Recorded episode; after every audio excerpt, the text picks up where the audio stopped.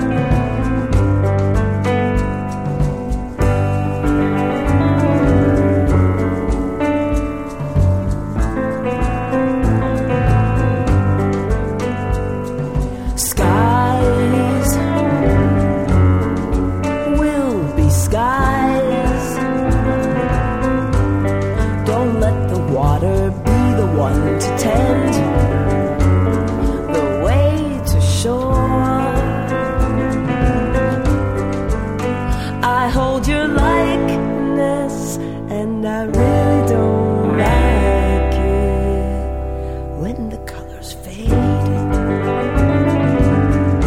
Or it's said some other way. It's understanding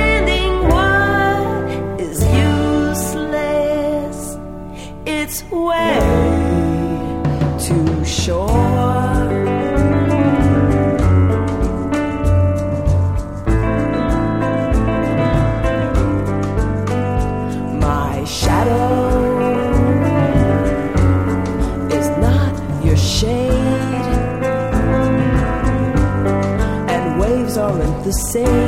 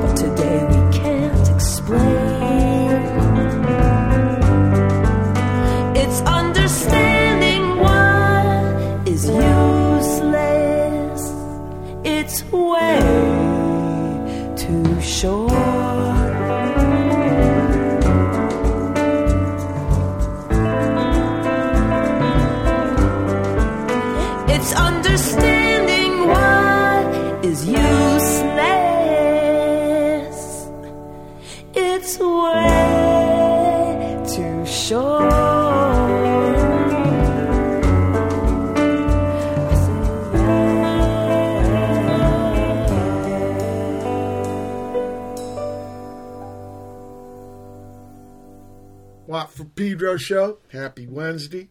I think it's the last one of the year. we started off with Spiritual from John Coltrane. And then Azita after that with It's Understanding. And uh, yeah, Brother Matt is on the Pleasure Point and Love Grotto because Quentin Quarantino mode, but I'm not totally man alone, good people, because those software engineers in Estonia with the righteous Skype invention. I got Mr. Sam Wagster with me. Welcome aboard, Sam. Thanks, Mike. Yeah. Thanks for having me. Right, and we got to give credit to Big Stevie Bono for making the connect, right? Yeah, Stevie B. Yeah. Thanks for making it happen. Absolutely. Now, l- let's talk about your journey through music. Can you give me your earliest musical recollection, Sam? Yeah, I think it was uh, it was probably Splish Splash by Bobby Darin, um, Right. which was the first song I kind of asked my parents to play over and over again when I was a kid. Now, where Um, was this? This was in Dallas, um, Dallas, Texas. just okay. north of Dallas. Yeah. Now, in, in the pad, so so your folks were they were they players or just listeners? My mom was. She was. Uh, she played piano, and she was a church organist growing up. Um, as you know, like in her teens, basically before she went to college, she would she would play the services, and she would play. Uh, she would play like impromptu weddings, um, like when she was just practicing during the day. Now, in the pad, because your mom with the organ and the piano, there was one in the living room or something. Yeah, it was like a Baldwin uh, spinet, and uh, you know, my sister started playing from an early age, but uh, I didn't really take lessons until maybe fifth or sixth grade, and I took I only took for a year. I wasn't that I wasn't that into it. Um, Yeah, what was I your knew I, I wanted to learn to play music, but I I didn't really connect with the lessons. You know. Yeah, because we've had a lot of people, and it seems piano lessons. well, it seems it's a lot about the teacher. Yeah, and she was good, but I, I just don't think she found a way to like uh, make it that engaging. You know, it was pretty, it was pretty dry. You know, Right. Now, what about at school? Were you in the choir or the marching band or shit like that? I was in choir in sixth grade when you kind of had to choose. Um, you know, I had I wanted to be in orchestra, but I, I didn't quite have enough context for it to really pursue it. So I, I just I just went with the choir. I had friends in there, and it seemed fun to to learn to sing. So Well, there's music, and uh, so there's the piano, there's the voice. Now, what, what was the connect with the guitar? Um, I had always been into it, and I had been drawn to it. And I, as a kid, you know, electric guitar seems like it just seems like it is so expensive or just so unattainable. But I went to uh, my sister's friend's house for a like holiday party, and her brother had the first electric guitar I ever held or played, and he taught me uh, "Rock You Like a Hurricane," which I learned on the spot. Scorpions. And uh, yeah, yeah, Scorps. Scorp. You know, um, they had. I think it was called In Trance. That's a pretty good record. I don't know how. Yeah, yeah, guys know. yeah. Was a There's a, song uh, called "The Robot Man." that I really like. yeah, Maybe not so much the Hurricane one, but the Robot Man I liked. yeah, Uh, yeah. That's a good jam. But I'm I'm I'm, I'm um, curious. What was the first record you bought with your own money? It was definitely a thriller, Michael Jackson. You know, Yeah. that was just exploding at the time. Quincy I- Jones. You know, when I was, yeah, yeah. So I was six years old, I guess, um, when it came out. Yeah, one of the uh, reasons I have a Shure SM7. I heard that's what you know these radio broadcaster mics. Yeah, yeah. I heard that's what he used. They're Econo too. Oh, that makes sense. yeah, yeah. what about the first gig Still- you went and saw? Uh, it was a pretty trippy one, but my sister talked my dad into taking. Uh, I was like ten years old, and uh, she talked my dad into taking us to see Bon Jovi. Whoa! at Reunion Arena, which is uh, you know, like where the where the big bands played at the time. And uh, we got there, and our seats were uh, behind the stage um, in like the upper deck. So I've we're like there. looking at like the back of their heads and like looking out all at like a sea of people with better seats than us. But it was fun, you know. And then um, a year later, I went and saw David Lee Roth, uh, which was pretty incredible. He uh, he repelled from the lighting rig to uh, enter the stage. This was like during his like mountain climbing phase, I guess, for the skyscraper tour. Yeah. Um, but then the uh, the first kind of underground gig I saw was Jane's Addiction in 1988. I think I was only like 12 years old, and uh, I saw them at the Arcadia Theater. well, I was going to ask my- you, like, you know, the thing, junior high, high school, with your friends after school, basement band, bedroom band, garage band. Did you do stuff like that? Totally. And I actually have a tape of the first thing I ever wrote with my friends. Um, and we didn't even have, I mean, I had a guitar, and my friend Jason was clearly cut out to be the front man. He was like, had the personality. I think his voice had already changed too. Like, you know, we were like 12. and then my friend Nathan was interested in playing drums, but didn't have a kit yet. So he took the rails, like two rails from a skateboard, and was like banging on this like weight set that I had in my bedroom. and we recorded a song called uh, I Shot the Reaper. It was about uh, a skater who gets chased by death and then somehow overtakes him. But it was very much in the like suicidal tendencies, uh, institutionalized kind of mold with Mom, like I, just wanted a Pepsi. yeah, yeah, kind of like long spoken intro, and then it just like erupts into thrash, you know. But um, But I still have that recording, which is start kinda the pit.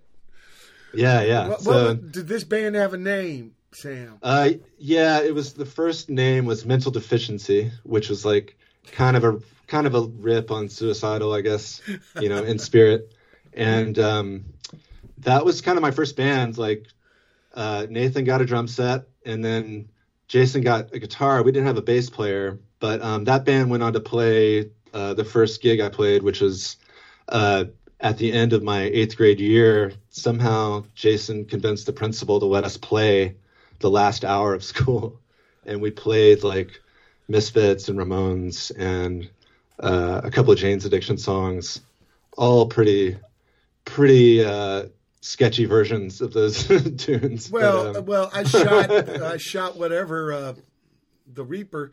That was an Yeah. original, though, right?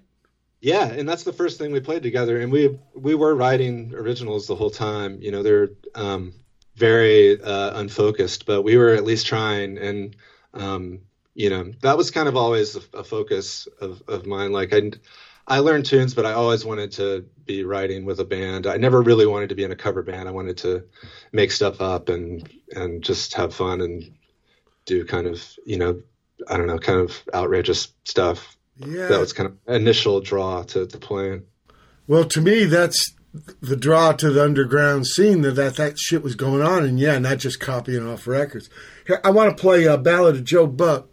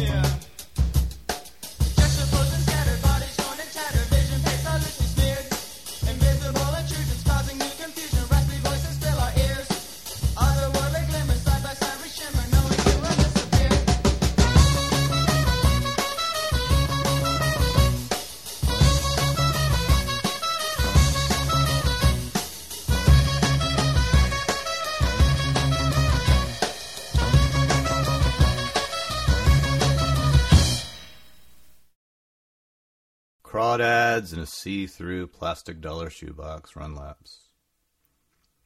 Dash shovels in sand. Feeding them, he says. Papa catches one and drops into newly six-year-old hands. The tiny crustacean received. We camp on the creek bed. Water quietly talking. Sometime, anytime, anyway, way aside, I sit and I wait. Sometimes, and then the world goes by.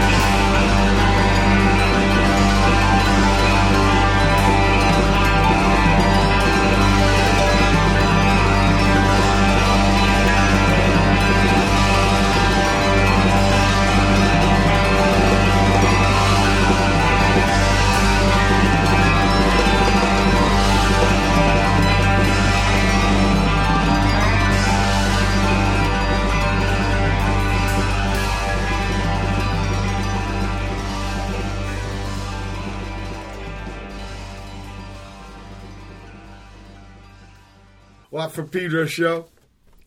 That chunk of music started off with the Moon Brothers doing Ballad of Joe Buck. Then we had P. Cain, brand new from P. Cain, 44. He's one half of Model Home people out of D.C. Great, great band. His name is Alive, uh, Ann Arbor, Detroit. Detroit, not Ann Arbor. Stooges are Ann Arbor. uh, brand new, uh, his name Alive, Witch Marks. Pineapple Empress out of South London with Live Some World. That's hard to know how to pronounce that, huh? Yeah, yeah. Spelled the same. Guided by Voices, Bob Pollard with the new album. Again. Always incredible. When Growing Was Simple, Bomis Prendin with Monster Zero. On Death and Dying from Orthotonics. The Creek Bed by Phil Venable. The last, the lost record, just came out, Vetus. Fade to Black. And finally, Mute Duo with Red Winged Blackbirds. So after a mental deficiency, what happened? Well, you get out of high school, right? Well, that was actually after eighth grade. So I got I started high school and I took a little break um, from playing, and um, you know my friend went to a different school, and then uh, I kind of got back into playing with uh, that same drummer and a different guitar player, and uh, I started playing a little bit of bass in that band. That was my first um, first experience playing bass. Oh wow! what kind um, of bass? What's that? Sorry. What kind? Uh, it was just a Peavey that he had, um, and he let me borrow it. It's my friend James. Somebody gave me And, a uh, Peavey bass in Nashville, and uh, Mm. the next gig was in Birmingham, and there was a band cocked at the pad, the bottle tree, right? So I. Yeah, thought, hey man, you want a bass? So the bass that keeps giving. so Yeah, what, what did you think about it? Because you know, the first couple of years I played the guitar, I didn't know they had bigger strings. I thought they had Yeah. skinnier necks. Yeah, I didn't really have a ton of context for it until like you know we were trying to learn those Jane's Addiction songs, and it was like not cutting it to do the bass line on a guitar. it was like, yeah, this needs to sound a lot heavier. Eric, Um, Eric Avery, right? but yeah, Flea. Yeah, yeah. Flea, Flea told me he's one Yeah. of his favorite. He re- he wrote some really good parts that worked well with Perks drumming, man. Yeah, definitely. Like very uh, memorable lines and and kind of put the bass in the front of the band at times. Yeah. Um, but actually, one of the first bass lines I learned was uh, "Brave Captain," which was a very probably kind Fire of hose. st- yeah stick figure version of that bass line. But uh, that and "Waiting Room" were kind of the first Joe bass lines. that Lally. Joe Lally. He's back. Uh, Yeah. He's playing uh, also with Ian uh, Coriky. They got a band. Yeah, Coriky. Yeah, and the Messthetics too. Oh, right, Great- great right. band. Right, but I don't think Um, Ian MacKaye's in that. They got the. Right. I think Brendan though, the drummer man. Yeah, yeah. I saw them in Chicago a couple years ago. It was Okay, really great. okay, so you're back with some of the guys from Mental. What, what was the name of this band? Uh, it was called Television Skies, which is a Doors lyric, and the drummer was really into the Doors, and he wrote a lot of the lyrics for the band, kind of in the like Neil Peart model of drummer lyricist, but he didn't really sing. Um, but he was really into poetry and, and, and writing, so he was kind of the um, he was kind of spearheading that. My my favorite uh, Jim Morrison line is just another little lost angel. right, City of Lights. It's his Yeah, book, yeah. right, about male prostitute shit. Anyway, uh, so that that's interesting though that a drummer driving the band. Yeah, like the Rush. You know, if you're playing a trio, everybody thinks you're into Rush. right, right. And we were Like you we know, were- there's Cream and there's Jimi Hendrix, but everybody fucking thinks, and they're nice guys. I got to meet them because uh, Les Claypool liked them, and I was opening up for him. So okay, but what's it like for a drummer to give the direction, even though he ain't the front man? it was cool because it was kind of a band that was looking for an identity. You know, we are all each song sounded totally different. You know, um, like we had some really like rocking stuff, and then uh, some like we tried to do some like kind of slower, groovy stuff with, you know, what we just kind of called jazz chords at the time because we didn't know what they were. Um, but you know, like non-power chords, basically, like um, trying to like kind of tiptoe into that world. But um, Well, how was your, how were you informing your guitar learning? Uh, I was learning stuff off records. I was way into Fugazi at the time and was like trying to learn all those lines. And um, I was also really into REM kind of from the get go and learned a lot of that stuff early on. Um, um, and yeah, those were kind of the two two things that I was, you know, just like uh, consistently trying to pick off records and trying to get more and more accurate versions of those going. And how long Um, does this band last? Uh, just a couple of years, and then then I started playing with the first band that really gigged um, when I was 15, and uh, that band was called Giraffe and a Half, and that was like a pop punk band, very like uh, kind of a more like rudimentary Descendents. We didn't have anywhere, we were nowhere near that kind of ability, but um, you know that kind of spirit, really melodic songs and really fast. Um, Buzzcocks, and I was Descendents. You know, me and D Boon put out the first three De- Descendent albums. oh, I didn't know that. Cool. Yeah, that's why you're on the show. to learn stuff like that. no, no, the great band, great guys. Billy, he's up in Fort Collins for a long time now. There's a, actually a movie about them called Filmage. And Yeah, yeah. he went through some intense struggles with the brain and the heart, cancer and shit. Oh man, but he just keeps. He's a hard charger. Yeah. Hard charger, great guy. Inspiration. I saw them about five years ago, and they were they were incredible. I mean, they were they sounded amazing. So what happens after uh, the p- pop punk? That that band played. That was the first band I ever played out of town with. Like we played at Emo's in Houston and uh, some places in Austin, Dallas, and uh, played the first place that was like kind of the, a DIY spot in Dallas called Easy Street Theater, um, where a lot of a lot of touring bands came through, and we got to play on some of those bills.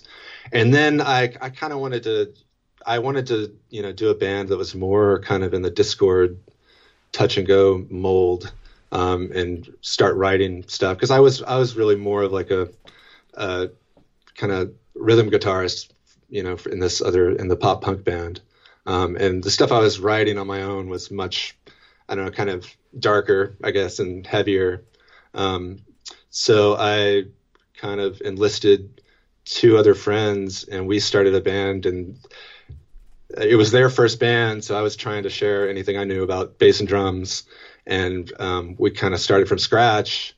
And uh, the drummer and I from that band kind of played all the way through college, and that was kind of my first um, real band that I was a kind of a, you know, really active participant in. And what were they called? It's called Wiring Prank. Wire and Prank. Okay. And, And we uh, played a lot in uh, Denton. That was kind of uh, our home base, more so than Dallas, even because uh, the other guys went to school up there. So What's a music um, college, right?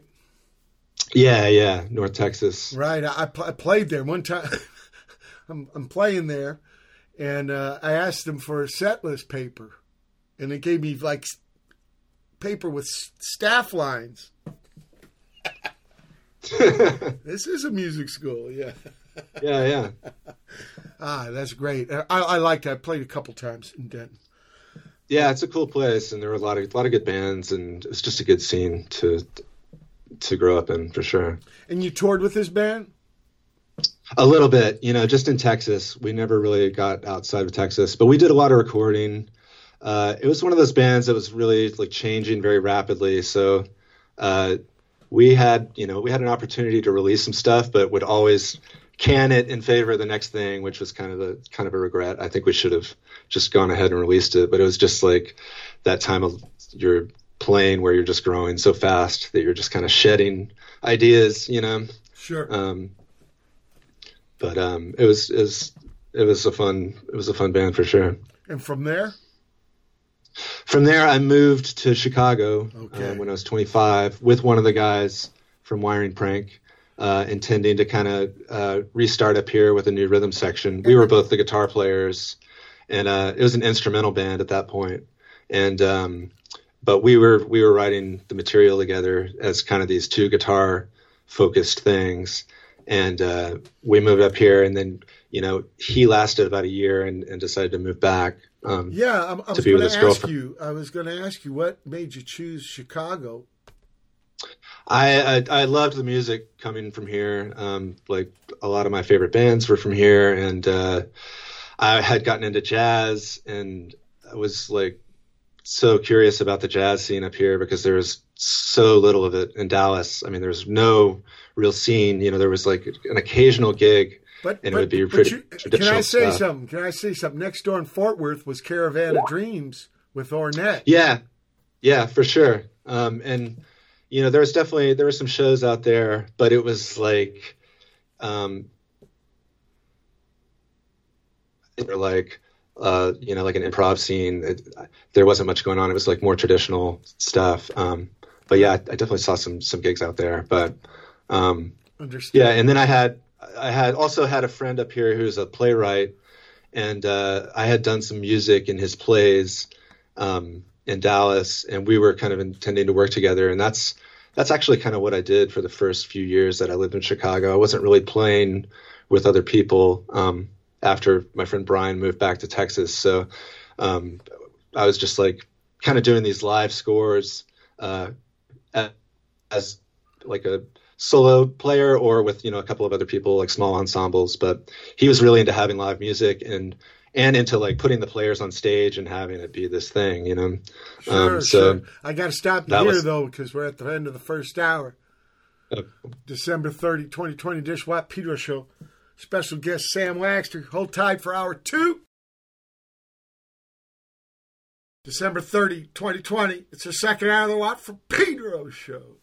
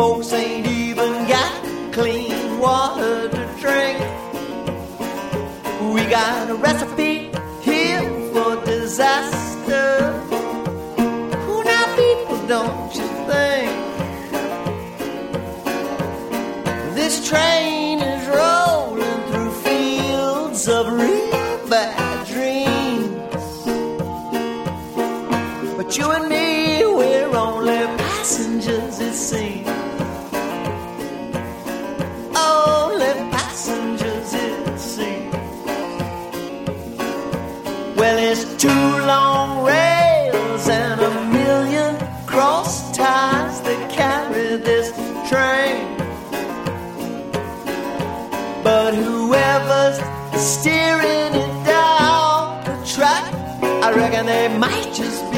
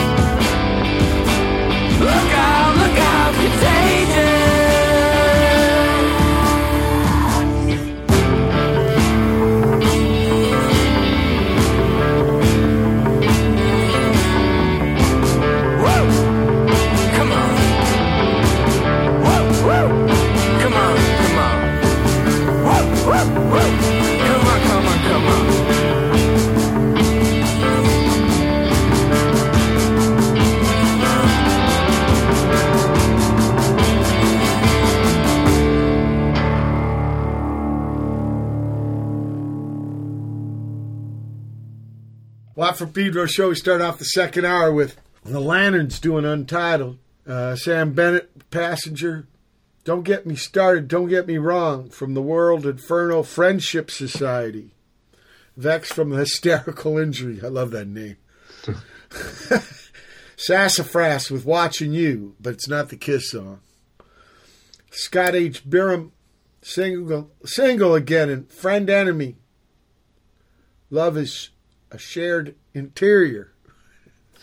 So you're doing. Explain to me the, the, these soundtracks you're doing with your buddy.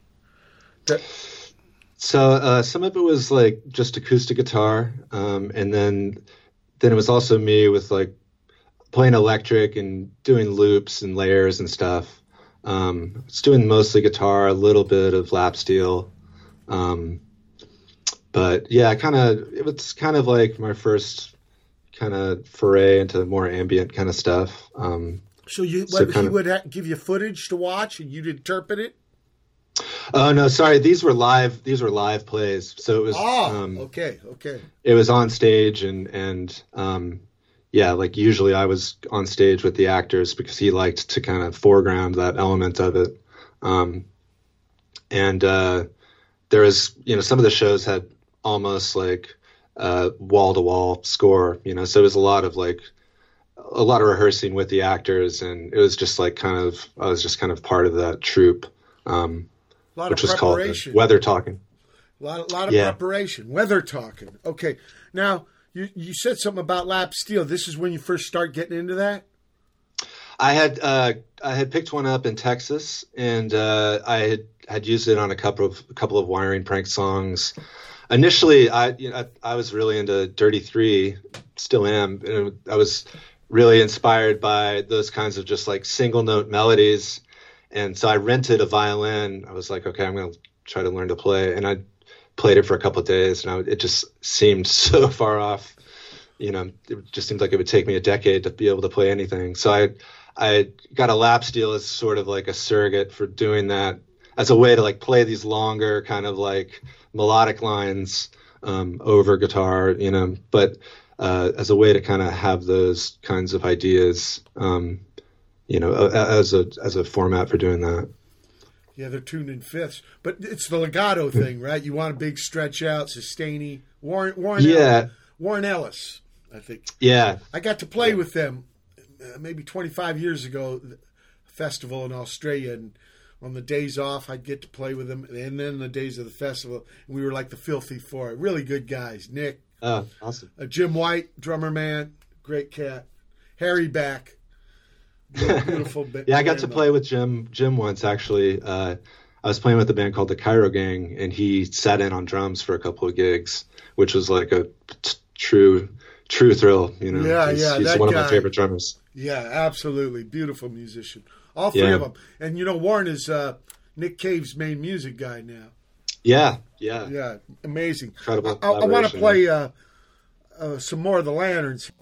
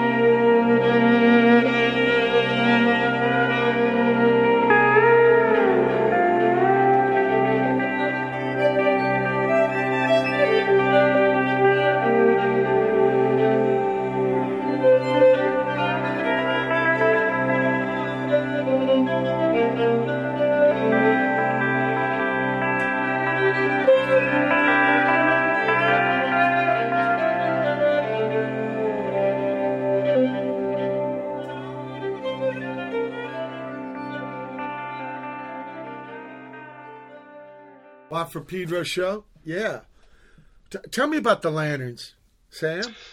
Um, so that was a band that I, I started with my friend Ryan Weinstein. Um, it was like a two guitar, mostly instrumental. We did a little bit of singing, um, and uh, we uh, we had uh, Doug McCombs and Johnny Herndon um, as the rhythm section, which was Ah, yeah. which was great. Tortoise guys.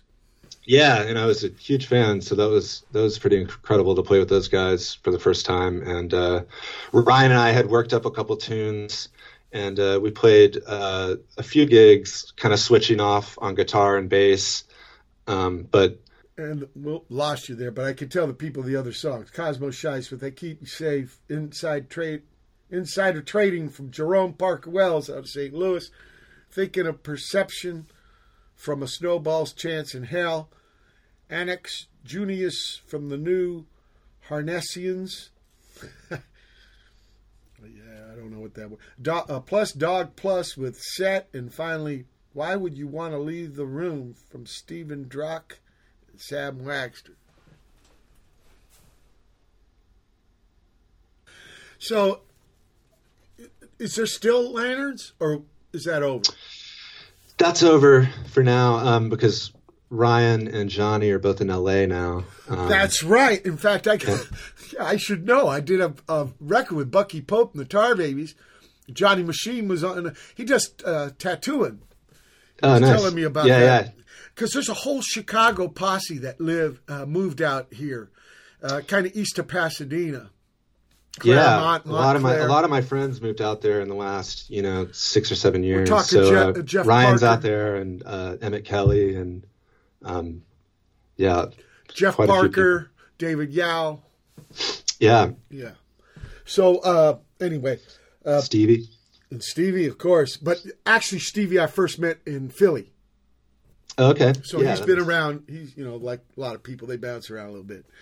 Uh, so um, th- it's interesting about this uh, doing the soundtracks for the live theater because you yeah uh, for one thing got to be pretty organized right you have to get all this preparation together Yeah, it's a lot of rehearsing for sure. yeah yeah uh, but you had a parallel music thing going right Yeah, yeah, definitely the whole time. I was, uh, you know, writing stuff. Kind of early on, I was doing theater stuff and writing and recording stuff on my own. Kind of just getting into recording uh, for the first time, um, and then yeah, it was kind of just like inhabiting both worlds more and more um, until about 2010 when my friend uh, Brian Torrey Scott, who was the playwright, he moved uh, to Virginia. Um, so that was kind of like uh, the end of the theater stuff for me. Um, and then I was just, uh, you know, playing in multiple bands at that time. what like it's not your own band you're like kind of side mouse Yeah, um, I mean, the Lanterns was was my own band with Ryan, um, but yeah, I was doing, I was filling in a lot uh, on a lot of gigs.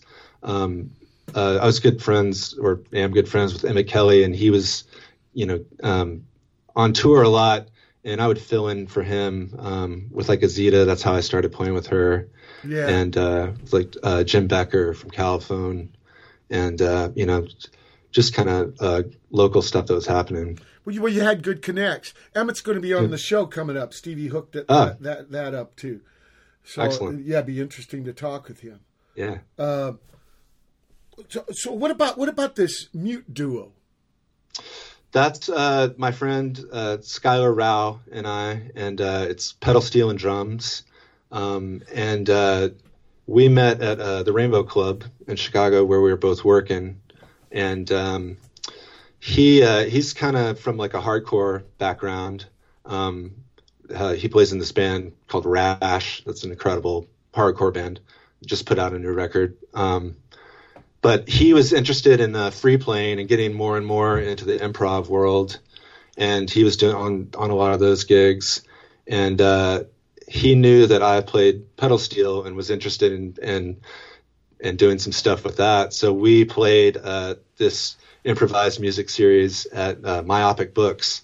It's like a long running series that's been going like 20 years where you play it upstairs on a Monday night and it's just, uh, it's supposed to be people you've never played with before and it's just, you know, you just go for it. And uh, I played lap steel and he played drums and it, it, there was something to it. So we just kind of kept doing these shows as a duo and also uh, adding other members. You know, we'd play with uh, guitarists and bassists and horn players, but we started kind of uh, doing these shows as a duo, and and I started writing these really kind of simple motifs to kind of improvise around.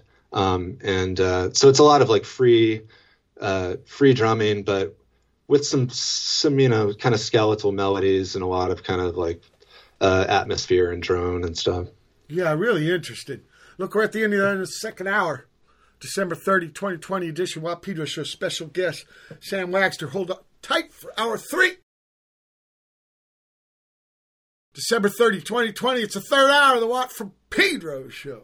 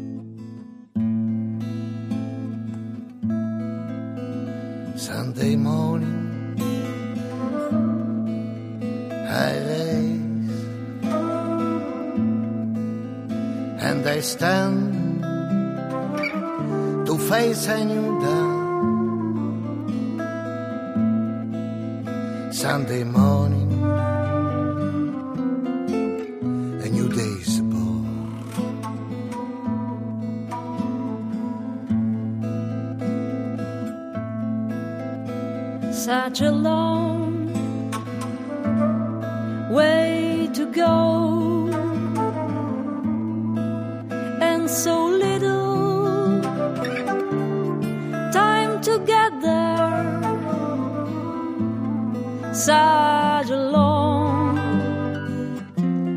way to go.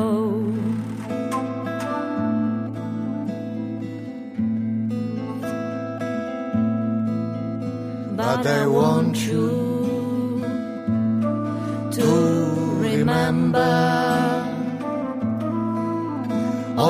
love we used to know. Think of me sometimes, my love.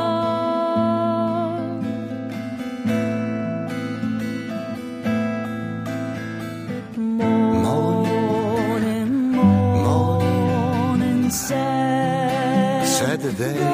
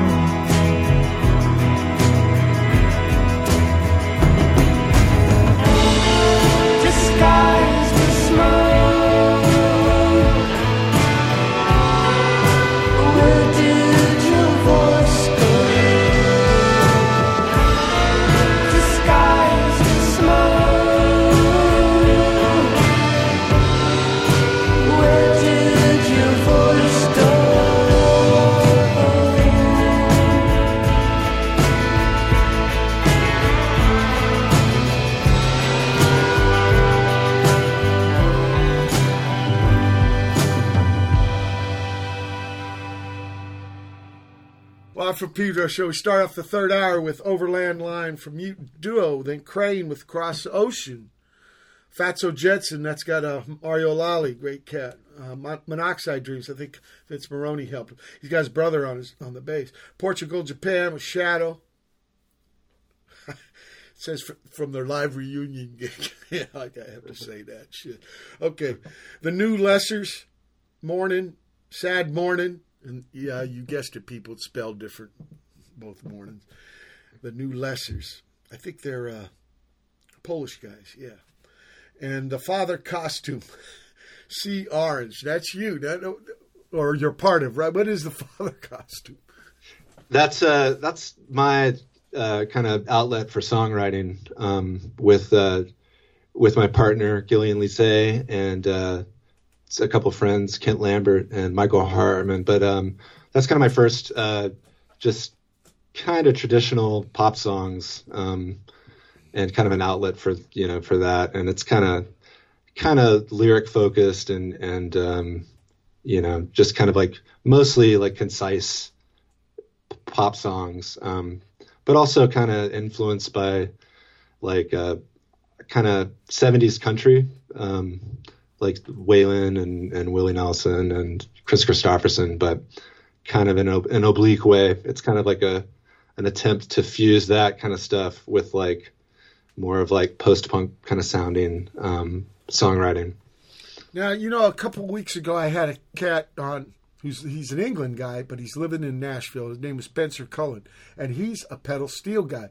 Because you mentioned pedal, and before we were talking lap, and I want you to tell the listeners, man, um, about the difference. I mean, yeah, there's a little bar that you could put on the strings, but that's about. Yeah, I mean, basically lap steel, you're more or less tied to one chord shape. So you're just kind of whatever the open tuning is. Usually it's like six or eight strings, and the bar is just kind of moving that chord up and down the neck. Um, and you can do little slants and stuff and get different intervals. But um, the pedal steel was invented so you can basically get different voicings within that. So you're actually physically pulling the strings into it into a different chord shape. Um, so you can, you know, without moving your hand, you can get, you know, a fourth chord or a minor chord or you know a dominant seventh, um, depending on how how yours is set up.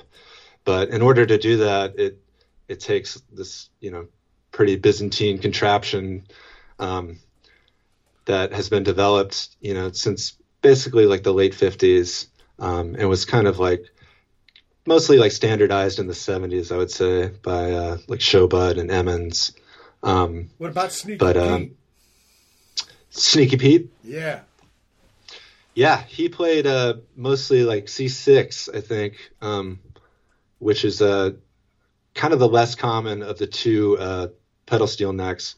Um, most pedal steels are you know a double neck with c6 and e9 but e9 is probably what you hear more most of the time. C6 is more like western swing um, has like kind of a mo- more like uh, kind of hawaiian sound. But he played that uh, almost exclusively and was like one of the first guys to kind of use effects and kind of take it into like a more psychedelic uh, Right, direction And he's on some of that country rock stuff you were kind of uh, alluding to.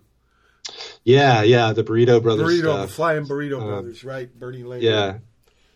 Incredible, incredible, like traditional playing combined with like pretty out, um, like sounds, you know. So, yeah, he's definitely kind of an all time favorite. Uh, the cats at Cherokee knew him, and I got to meet him up in uh, Oh, nice. yeah, right near Fairfax High, like Fairfax and Melrose.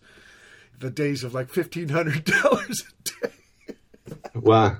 Can you imagine that shit? Yeah, I was doing uh, No. ball hop at, tug, at tugboat. Yeah, I mean, my heart bleeds pink lemonade. You know, when I'm feeling sorry for that system. I want to play here uh, more your father costume.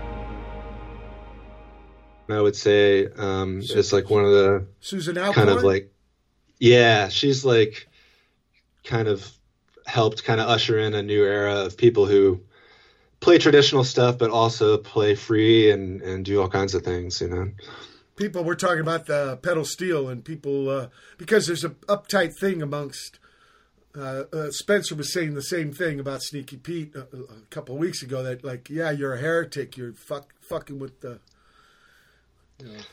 yeah i mean this like on the you know there's like there's the steel guitar forum which is like a, a pretty established forum where people trade ideas and and and tips and like you know even like charts and stuff. And there are definitely some guys on there who who resist like taking it out of a country context. But i think most people are are interested in like the possibilities of it because it there's there's a lot that is has hasn't been done with it. You know it's it's it's a pretty new instrument. Um, yeah you there's know. so much possibility with it. Jesus. Yeah. Uh, I should tell the people we heard Glass of Ice from the Father costume Mica Levi with Pain uh, Xeno-Beach from the Xenochronic AMM All Stars. They invited me aboard for that journey. And then finally Sam Wagster with the Sun Return this is your own name Yeah, and that's uh that's kind of uh the newest uh, ambient recording that I've done. That's just pedal steel, um, and I've been doing some solo shows in the last few years, and uh, I've done. Um, I guess that would be like the fourth release I've done under my own name. It's kind of this more open-ended kind of ambient um, playing. Um, it the steel definitely lends itself to that, and um, I've been kind of exploring that, and it's it's a nice way to to play solo. Um, so um, yeah, that one's actually not out yet, but thought it would. I just just got it mastered, so I thought I'd. well thank you for letting me have the privilege of bringing it into the world so Sam you consider yourself a pedal steel man now Uh, yeah, I guess I do. I, I I probably play that more than guitar at this point, um, just because I'm I'm really trying to to dig into it, um, and you know experimenting with it, and also I'm trying to learn old tunes and learn like you know learn learn off of records and stuff, um, like doing some transcriptions and stuff. So I'm yeah I'm kind of absorbed in that right now. Um, but I still play play guitar and and you know um, write songs. what and about stuff. Bass really- what about bass uh, yeah, I play bass. Uh, actually, in a heavy band called uh, Anatomy of Habit. That's um, kind of like industrial post punk. So it's like a, it's like one of the like louder, heavier bands I've I've ever played in, and I hadn't really done anything like that in a long time. But uh, Skyler from Mute Duo is the drummer. So we're the we're the rhythm section for that band, and Oh, wow. I actually play some lap steel in that band too, like uh, the kind of dronier stuff. There was a Um, band in the seventies doing hard rock with the fucking pedal through a fuzz tones, and they were called Master of the Airwaves. They played in Pedro. I saw them as a teenager, and the legato thing. It's like I don't know if you know, but uh, Roky Erickson had an electric auto harp player. It's just got so much presence and sustain. You know, it's pretty. Yeah, rock. yeah. It can be rocking. It can be really. Yeah, definitely. Sam, where can people find you on the internet? Um, probably the best place is uh, on Instagram uh, at the Father Costume. It's so kind of there's my no main. there's no hub. Sam Wagster website. No, no, not, yet, not, right yet, but there will be. Um, and then Sam Wagster Bandcamp is kind of my solo Sure, stuff. sure. But um, That's great. That's great. but yeah, the the the IG is kind of the the hub that I use for like announcing projects and gigs and stuff. I know, but you know that's another man's site. Yeah, yeah. I got to get my own thing going So for what sure. it's what it's like is like you put up flyers on AT and T's telephone pole, which is okay with Sure. me. It's okay with me. And man, I love what you're doing. I, I you know, musically. Well, thank you, man. And what what a journey! So interesting. These different parts of your uh, musical journey has informed where you are now. Ain't that a trip? Could you uh, ever imagine that way back? No. Definitely not. No, it's like it.